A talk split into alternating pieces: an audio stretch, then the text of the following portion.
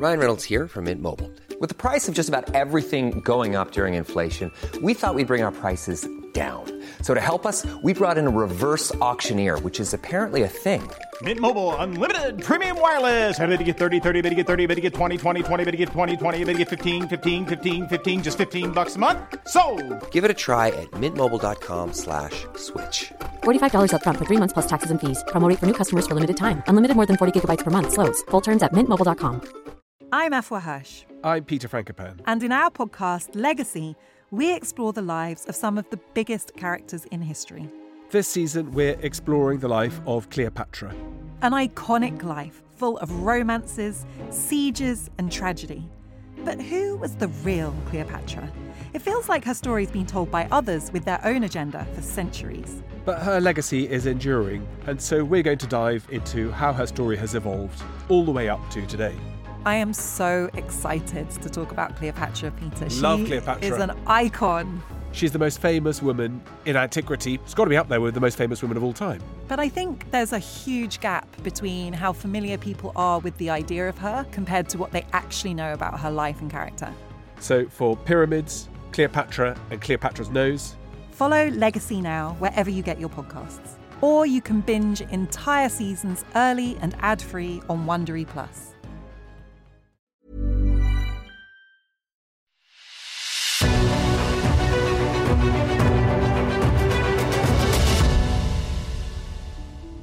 It's The Ancients on History Hit. I'm Tristan Hughes, your host, and in today's podcast, where we're talking all about the ancient Greek symposium. Now, what was a symposium, I hear you ask? Well, it was basically the ancient Greek dinner party, drinking party, how to party like an ancient Greek. It could take various forms. There was normally lots of drinking involved. How much drinking depended on what kind of night the leader of the symposium, the symposiarch, wanted. Was it going to be a heavy night like those weekdays in Shoreditch that sometimes happen at History Hit? Was it going to be a lighter night with less drinking and more talk around other things such as philosophy? To talk through all of this, I was delighted a few weeks back to head up to the University of Warwick to interview Professor Michael Scott. Michael, he's a hero of mine. You may well know the name. He's appeared on several TV shows over the years and also on many podcasts. Never the Ancients podcast. This is a debut for Michael on, of course, the best ancient history podcast around. It was great to finally get him on the show. It was a really fun chat, and I hope you enjoy. So, without further ado, to talk all about the ancient Greek symposium, here's Michael. Michael, it's great to have you on the podcast for the first time on the Ancients. It's been too long. It's a pleasure to be with you, Tristan. Thank you for coming up to the University of Warwick and to our brand new antiquities room here. It is quite something to have the actual artifacts, you know, around us and some replicas. Absolutely, yes. So I think it's worth saying at the beginning, isn't it? Everything we're going to do is I chuck a, kind of a vessel to you and you chuck it back to me. These are all replicas. We're not doing anything with real ancient pieces today, but everything you see around you are all ancient originals that have come to us here at the university. Now, these are hinting at the topic today the Greek symposium, how to party like an ancient Greek. I mean, this seems to be one of the most iconic things that we can now associate with ancient Greek culture. Yeah, so the symposium, if you break down the Greek word, it just means to drink together. It's kind of one of the essentials of human culture, I think we might argue, right? It kind of has gone through time and space, and today we might do it in the pub over a beer or a glass of wine or something stronger, maybe if it's been a really tough day. And back in the ancient Greek world, this was, as you say, really important moment when people came together, normally in people's homes. So not out in the pubs or the cafes or the bars, but actually in people's homes and in a particular space within people's homes that was called in ancient Greek the andron which translates as the man space. And that pretty much tells you all you need to know about what the symposium was. It was an all male affair. So only men could get in on this kind of drinking together action and having this drinking party together. And did these symposiums, obviously, we think of the ancient Greek world stretching from the Black Sea to eastern Spain, did they occur all across the Greek world in antiquity? Yeah, wherever there was a community who really wanted to show themselves as being Greek, you know, and ascribing to Greek culture, then one of the clearest things you could do would be to host a symposium to show off your Greekness. Now, I mean, in different parts of the wider Greek world spread around the Mediterranean, there might be slightly different rules. So, you know, if you went up into Macedon, for instance, the home of Alexander the Great and Philip of Macedon, there were slightly different rules about the age ranges that were allowed to take part part in the symposium from, say, if you were in Athens, for instance. And we know it wasn't just the Greeks as well. So the Etruscans, those living in Italy before the Romans, had their own version of the symposium as well, which again was very different from a Greek symposium because both women and men were allowed to take part in it. But it just goes to show that all of the cultures that were kind of dotted around the Mediterranean, living like, you know, frogs around a pond, all had a, a version of this kind of coming together, drinking together. And that's so interesting because we see, for instance, like in late Iron Age Britain, like just before the Romans arrived, there's already this big focus among the elite on drinking, on feasting. So is this perhaps an example that, you know, how it variations of the symposium, shall we say, you know, differences certainly spread further than the Greek world in antiquity. It goes back to that point about it being a natural kind of evolution of how communities come together and how they celebrate their, their togetherness and, in fact, their identification as a community. I mean, one of the things, you know, we might talk about with the Greek symposium is how very much there was a strongly defined line about who was allowed to attend, who was in the group, who was in the circle, who was in the gang, and then kind of how you were supposed to behave kind of when you were in the gang to really show off that you deserved to belong to this community. So they were a great way of ascribing and performing your identity as a member of a particular group. So in that respect, whatever the rules were, you know, and however it took place, that worked for Iron Age Britain. It might have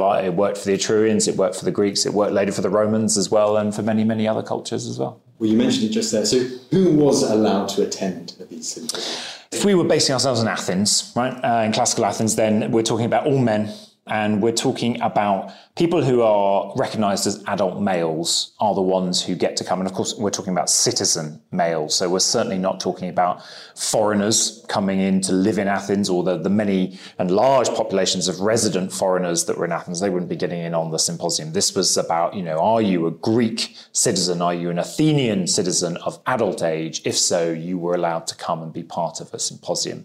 And crucially, if you were an adult male Greek citizen, Athenian Athenian citizen, you could then recline on the couch. And, and it was the reclining, being allowed to recline, that was the ultimate symbol that you were part of the gang and the group. If you were uh, not yet old enough male, but you know on the verge you were starting your training if you like your symposium training you could come to a symposium but you would have to sit up you wouldn't be allowed to recline. So that kind of distinguished the men from the boys, quite literally, within the group. And then it would be up to the, the owner of the house, the person who was hosting the symposium, to pick their special guests, you know, those people they wanted to attend. These were not massive affairs. The andron rooms that we have from excavated Greek houses we're talking about, you know, couches put around three of the walls and then obviously the entrance kind of in the fourth. Maybe something along the lines of seven to nine couches, maybe a few more, two people per couch. So we're not talking more than somewhere mid teens to mid 20s in terms of the number of people at a symposium. It's quite an elite, exclusive affair. I mean, it's so interesting to what you said there. So the iconic reclining that we do normally associate with the Greek symposium and the later Roman dinner party, yeah, yeah. I guess, this isn't just for comfort, there is this idea of status very much behind it, is there? I mean, I think you know we get students here at the University of Warwick to kind of assume the position of the symposium, and we use these replica vases we've got today to kind of actually recreate it. And of course, today we find it really uncomfortable. You know, leaning on your left arm and sort of having to do everything then with one arm, and as a result, your entire body is on display. You know, kind of low tables and couches, your entire body is on display, and you feel physically more on view than you are in the pub, like kind of where everything up to mm. you know, kind of mid chest is hidden and you're sitting up straight and you've got your drink in hand. So it is for us a very uncomfortable position, but I think we have to imagine it for the ancient Greeks as being, particularly for those adult citizens that are used to going to symposia, an absolute natural position to assume. And while they're not quite, you know, in those images we have the sort of grapes dangling and sort of, you know, eating that, they are kind of relaxing in that position and spending quite a considerable amount of time drinking, but also crucially talking discussing with one another. And I think one of the interesting things that, that you know we find, particularly when we get the students to kind of get into that position and they're all exposed to one another, they're all on the same level with one another.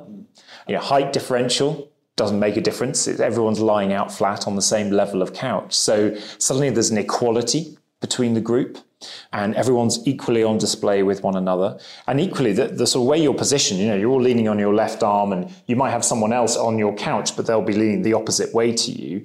Actually, it becomes much easier to have conversations as a group in the square because you're all in a square room looking at one another. So it encourages you to have kind of bigger group conversations than it does to have little one on one private conversations that Uh, tend to occur in the way we sit today. So it was a really interesting setup, deceptively simple in a way, but which actually encouraged people to relax, to open up and be part of a group and a part of a group conversation, to feel on the level and equal with one another, but at the same time, crucially, be on display to one another. And you mentioned the host earlier. I'm guessing that he was the figure who would decide what would happen during this symposium. Yeah, so he's called the symposiarch, ah. Archair, the leader of the symposium.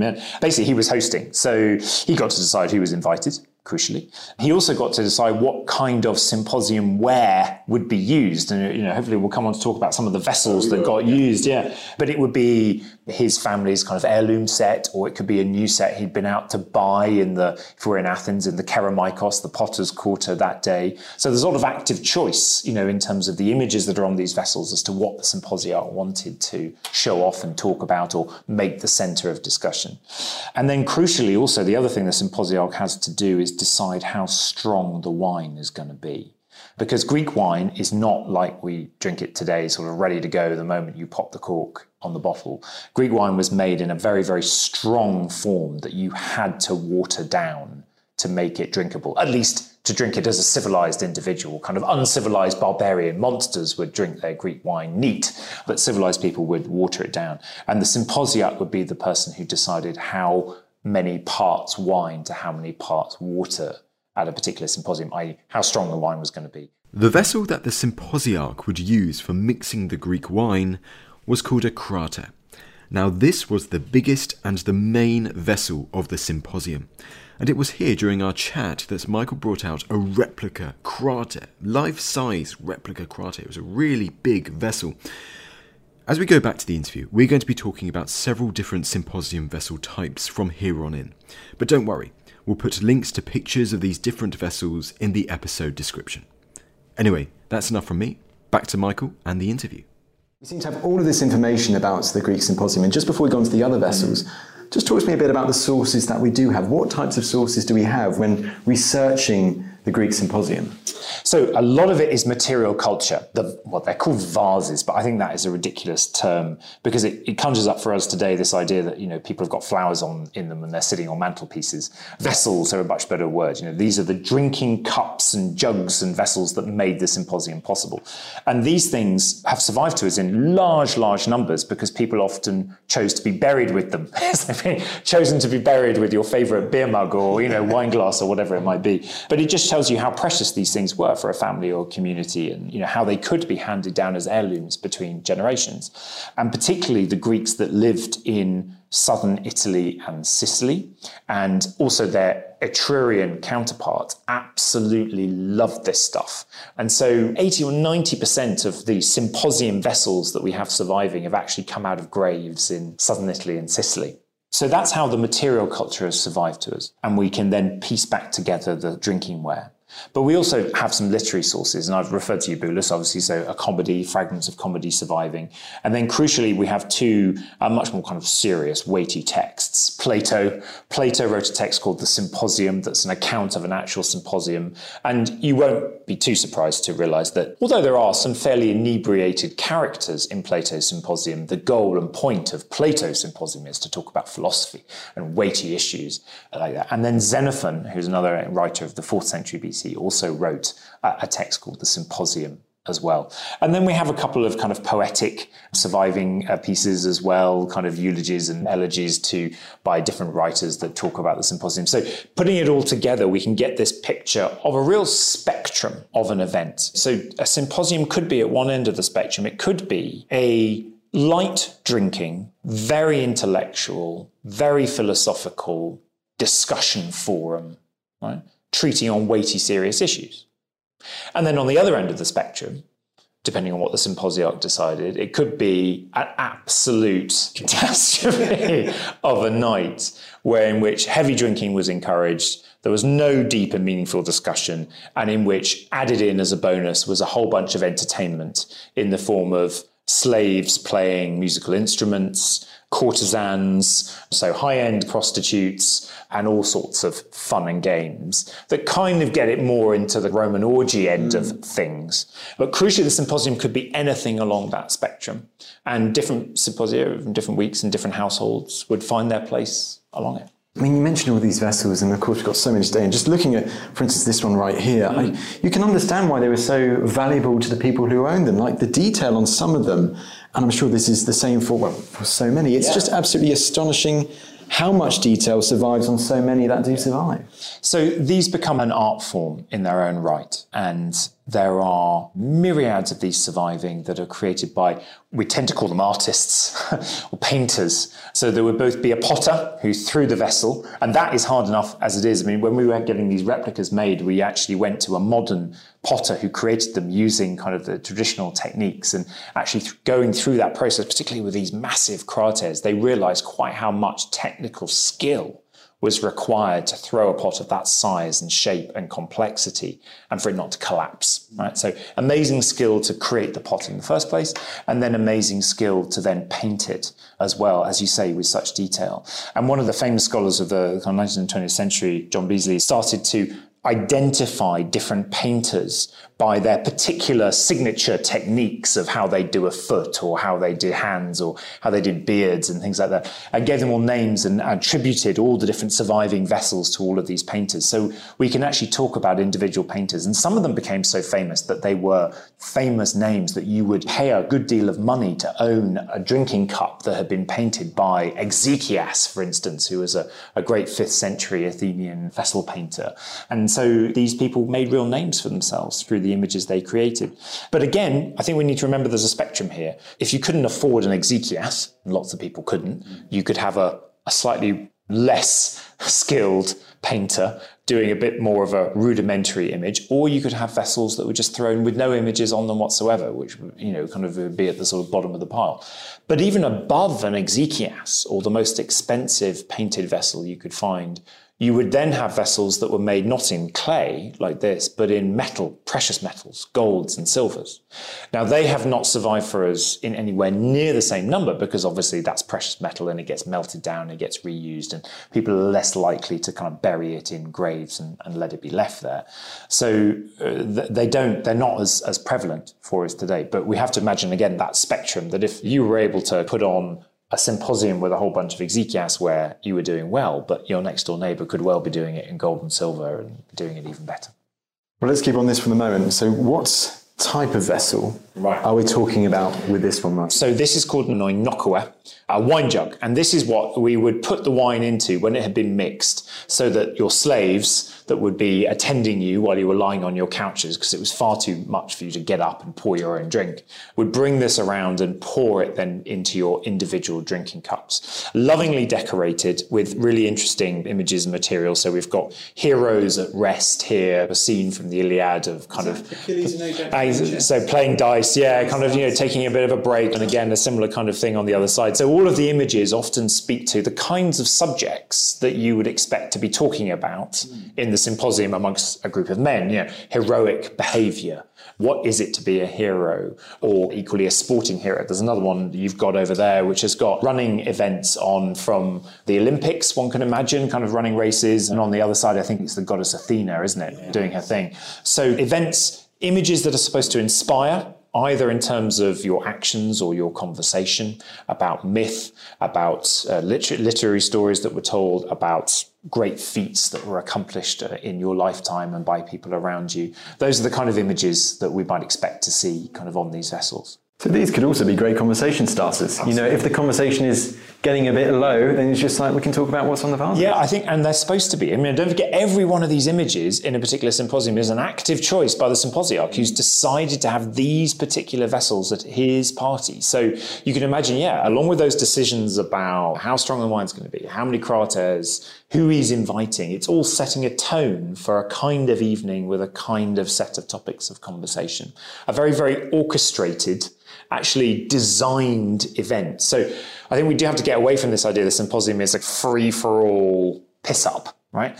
And actually think about it as quite a carefully orchestrated, designed event to fit onto the spectrum of what a symposium could be, but then orchestrated and set up to follow a very particular path. You mentioned earlier that this is to get the wine to the cup. your glass. So what's the next stage? There you go. Have a glass. Have a glass. So With one hand, right? With one hand. So you know your left hand, you'd be leaning on your left hand. So it's very much a right hand job. These are individuals. They're called kylix. So one kylix or two kylikes. Right? And this is perhaps the most puzzling part of the ancient Greek symposium mm. because the Greeks were pretty skilled at throwing pots. They could design a wine glass in any shape they wanted to.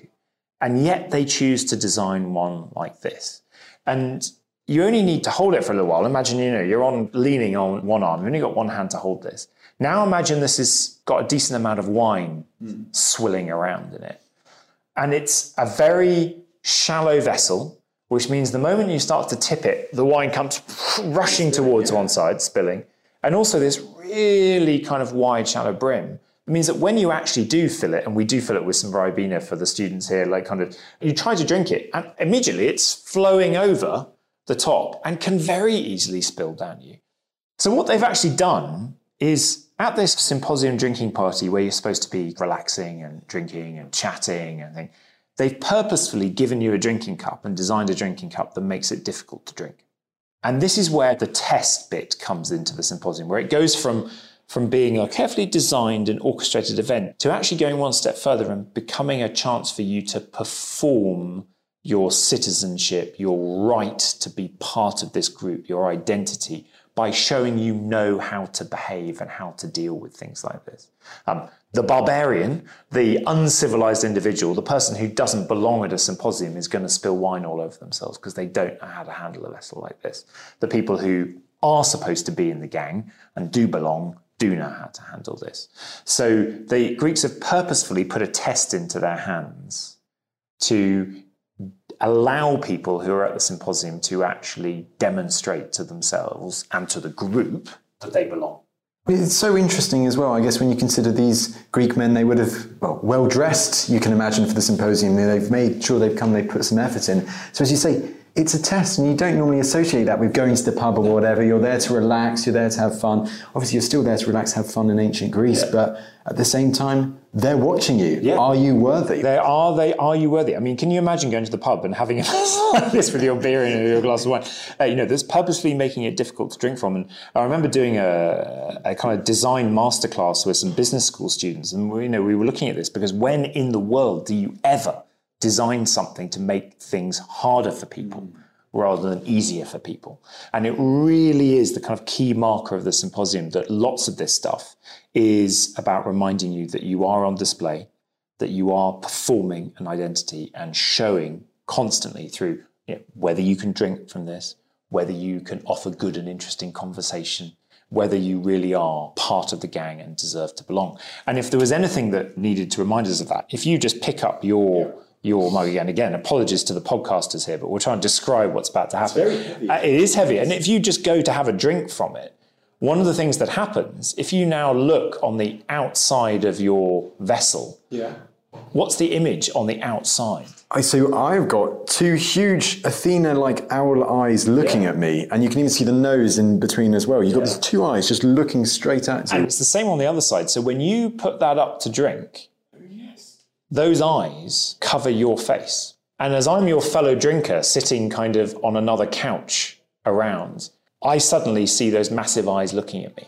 And if I needed a reminder that I was on display and I was being watched as I kind of tried to drink my wine without spilling it, those eyes are right there to remind you that this is a space in which you are being watched. You know, you are performing to your group to your peers. And so it's a little unsettling, isn't it? I mean, again, think about if we're down the pub and your beer mug or your wine glass had a massive eye kind of on the front of it. It would be really disconcerting.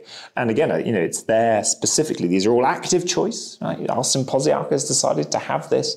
And potters and painters aren't going to be making these things unless people want them. You know, it's a commercial market mm. in which you're buying this stuff. So people wanted this stuff. And these eyes are not uncommon. We find them frequently across tons and tons and tons of different drinking cups. So, yeah, it's quite an off putting reminder that this relaxed get together was actually quite a challenge. Did Edison really take credit for things he didn't invent? Were treadmills originally a form of corporal punishment? And would man have ever got to the moon without the bra? You can expect answers to all these questions and more in the brand new podcast from History Hit, patented History of Inventions. Join me, Dallas Campbell, as I uncover what really sparked history's most impactful ideas. Each episode, I'll be recruiting the help of experts, scientists, historians, and even a few real life inventors. Subscribe to Patented History of Inventions wherever you listen to your podcasts.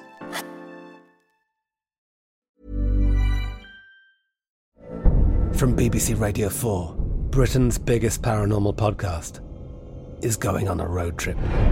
I thought in that moment, oh my God, we've summoned something from this board. This is Uncanny USA. He says, Somebody's in the house, and I screamed. Listen to Uncanny USA wherever you get your BBC podcasts, if you dare.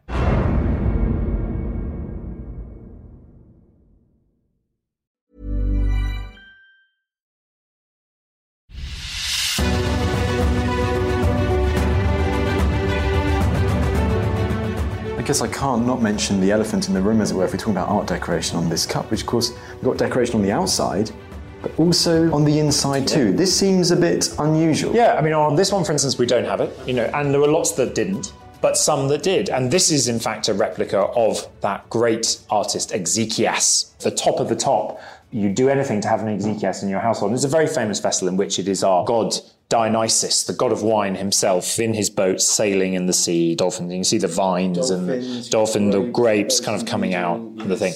Now, you're quite right to say this is a bit unusual because obviously you should be filling this with wine, right? And then you wouldn't see the image because of the opaque nature of the wine. But as you drunk your wine, as you tilted the cup, you'd see a bit of the image as the wine sort of came down. As you finished off your wine, you'd see more and more of the image as it sort of emerged through the wine at you. And of course, an image like this is perfect because look, it's a boat on the sea with dolphins. So if the wine is the becomes the sea, then actually you've got a boat riding on the sea and dolphins leaping up out of the waves, and you've got Dionysus, the god of wine himself, kind of coming through the wine at you. It all kind of starts to work together. But sometimes the images on the insides of these vessels are not quite so poetic, we might call it, right? And interactive and mythological, or sometimes they're really quite base. Hmm. And, you know, there's a number of vessels that at the bottom, they just have a very small image at the bottom which you would really only see when you downed your entire cup of a man puking his guts out. you know, the cup in some ways, and thus the symposiarch who chose this particular piece, are kind of having a bit of a joke at you.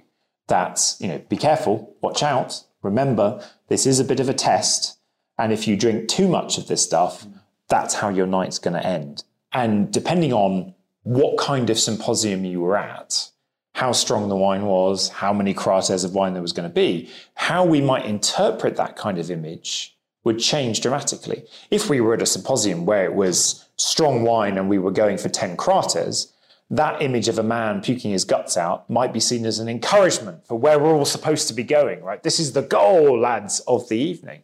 If we were at a symposium where there was only less strong wine and only three kraters being drunk, then we might interpret that image at the bottom as a bit of a warning of where not to go. So, Michael, would it also be like looking at these designs now inside the kylix, the cup?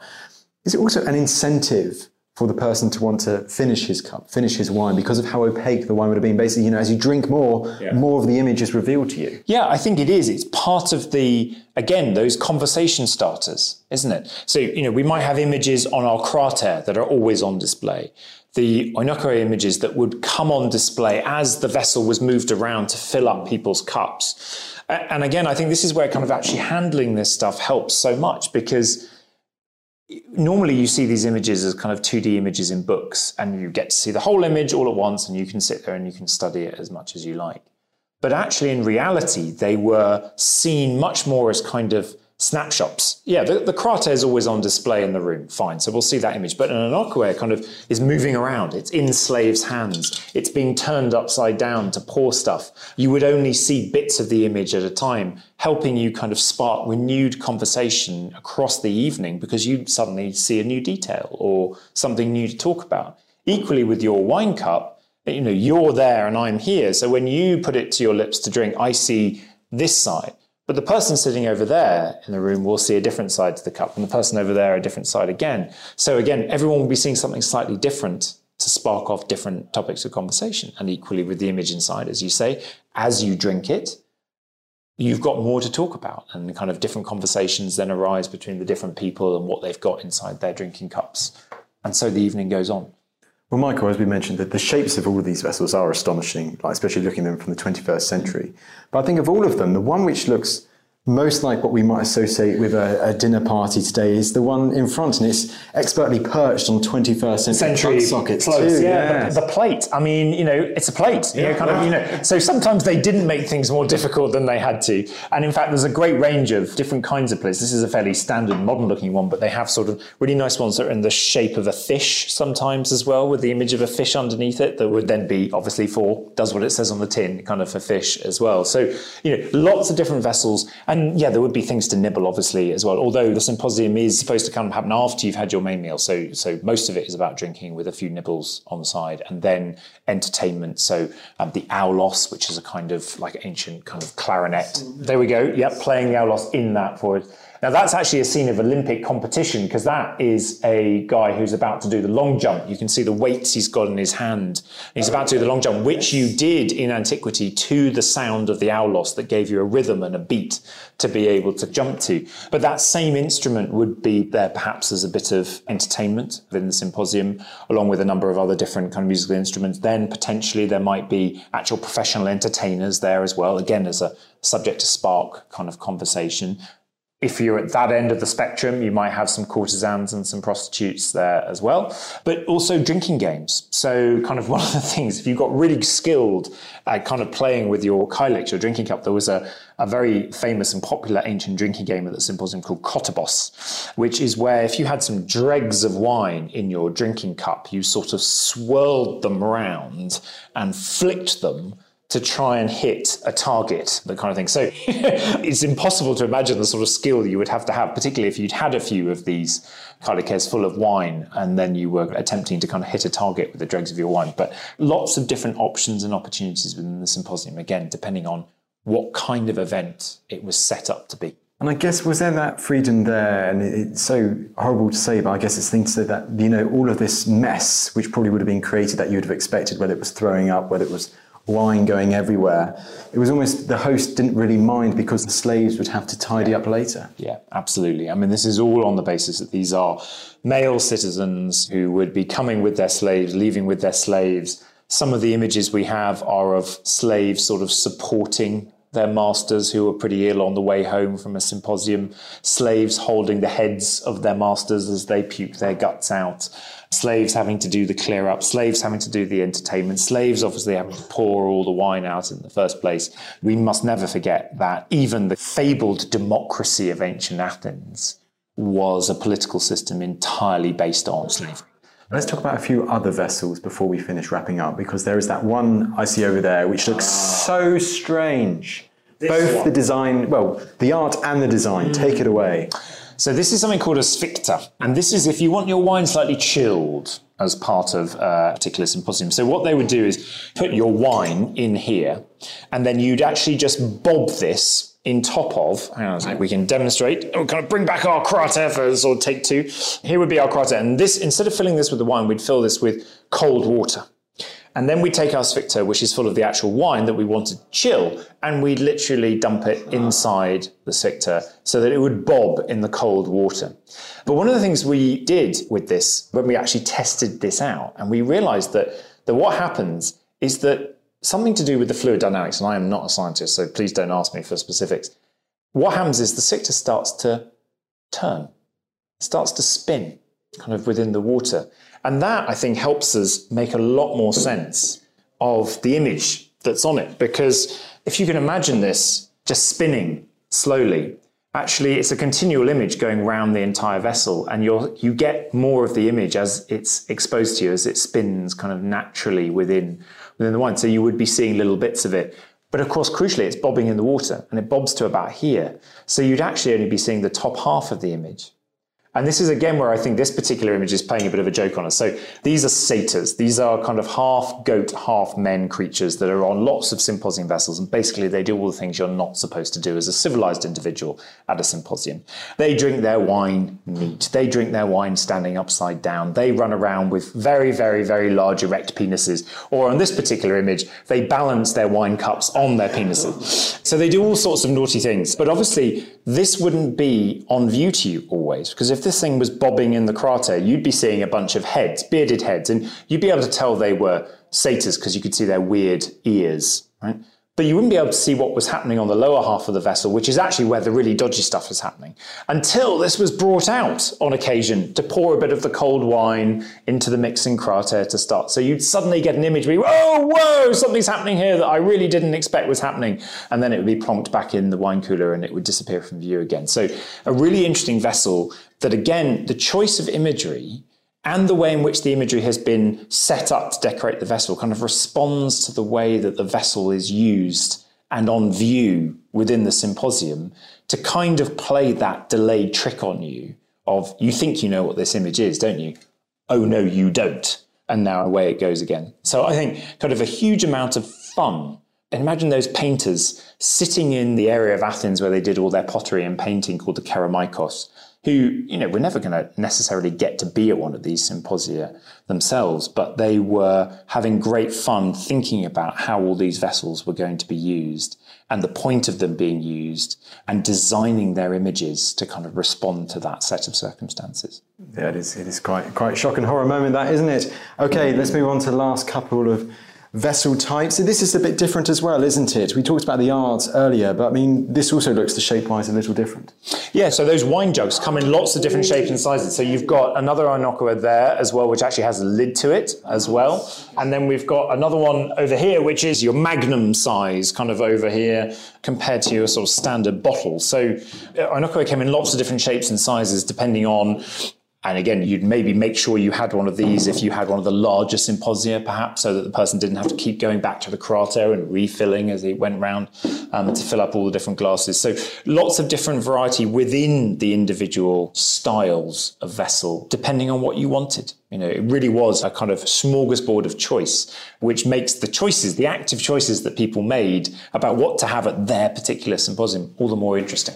I'll tell you what, Michael, it's so fascinating. One of the things that has been most fascinating so far with this chat is how, shall we say, choreographed the whole evening could be by the host, depending on the art, you know, the types of vessels, what he had planned for the night. Yeah, absolutely. So taking away that idea that the symposium is a kind of free for all piss up, getting it into our heads that actually it's a very designed, choreographed, is a beautiful word to use, uh, event that is supposed to walk a quite a narrow line on a wide spectrum of possibility, but the symposiarch has decided where their symposium is going to lie, and then they walk that line quite narrowly.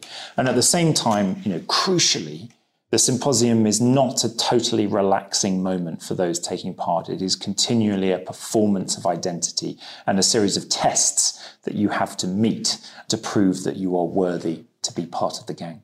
Therefore, a great microcosm, shall we say, through which to look at luxury in the ancient Greek world. Yeah, I mean, you know, luxury is a really interesting topic, particularly if we situate ourselves in Athens, mm. democratic Athens, where it was all about between our, you know, the male adult citizens, it was all about complete political equality. And so luxury and the possession of luxuries was actually quite a thorny issue for ancient Athens because it completely, you know, if, if that, if people had luxuries, that meant there were people who were more wealthy and people who were less wealthy. And that meant there was a bunch of financial inequality alongside this supposed political equality. And Athens felt quite uncomfortable about it. And many times in many areas, they actually stepped in and said, no, we won't allow you to display a level of luxury above a certain amount because we don't want this kind of ostentatious display on display. Gravestones, for instance, in the graveyards of ancient Athens, there are actually rules put in place at certain times that you can't have a grave marker that took more than a certain number of men, a certain number of days to build, and thus couldn't be more ornate and luxurious than lots of others.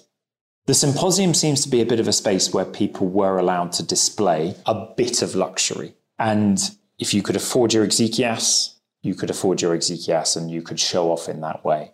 But again, there were lines. So if you did turn up with your silver and gold vessels in Athens, you'd probably be looked on a bit suspiciously as being not really properly fully Athenian. Whereas if we were in Macedon in northern Greece, if you didn't have your silver and gold vessels, you were no one, right? So a little bit of a variety there in terms of how luxury was viewed and interpreted and accepted or not as part of it. And that wasn't just about the vessels, it came also down to the food that people ate.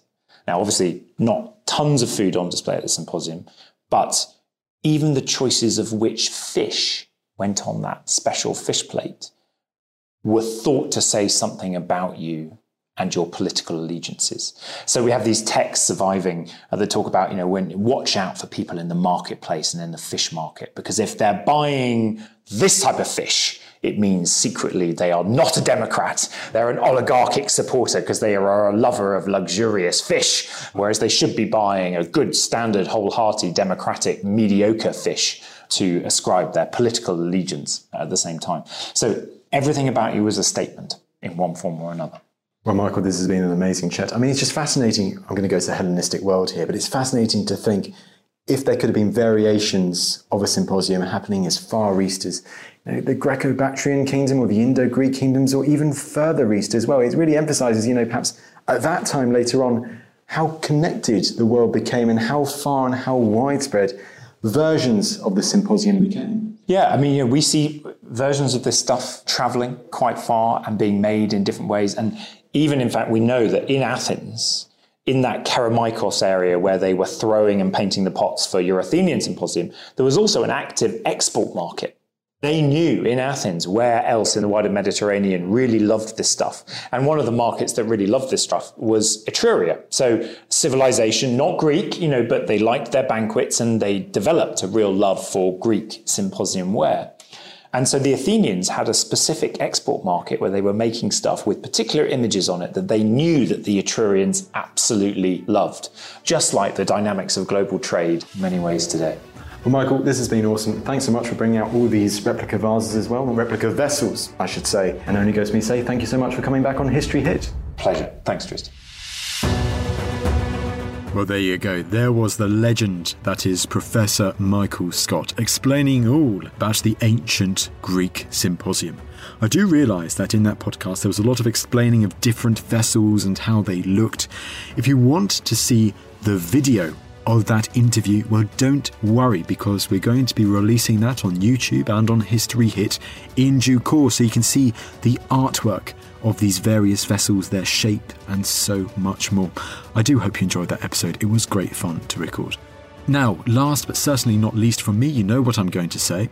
If you want more ancient history content in the meantime, well, you can subscribe to our weekly newsletter via a link in the description below. Every week, I write a little blurb for that newsletter explaining what's been happening in Team Ancient History Hit Land and so much more. If you'd also be kind enough to leave us a rating on Spotify or Apple Podcasts, wherever you get your podcast from, I would greatly appreciate it. As mentioned before, this is only the beginning. We're going places, everyone, and I want you to be part of that journey too. Now, that's enough from me, and I'll see you in the next episode.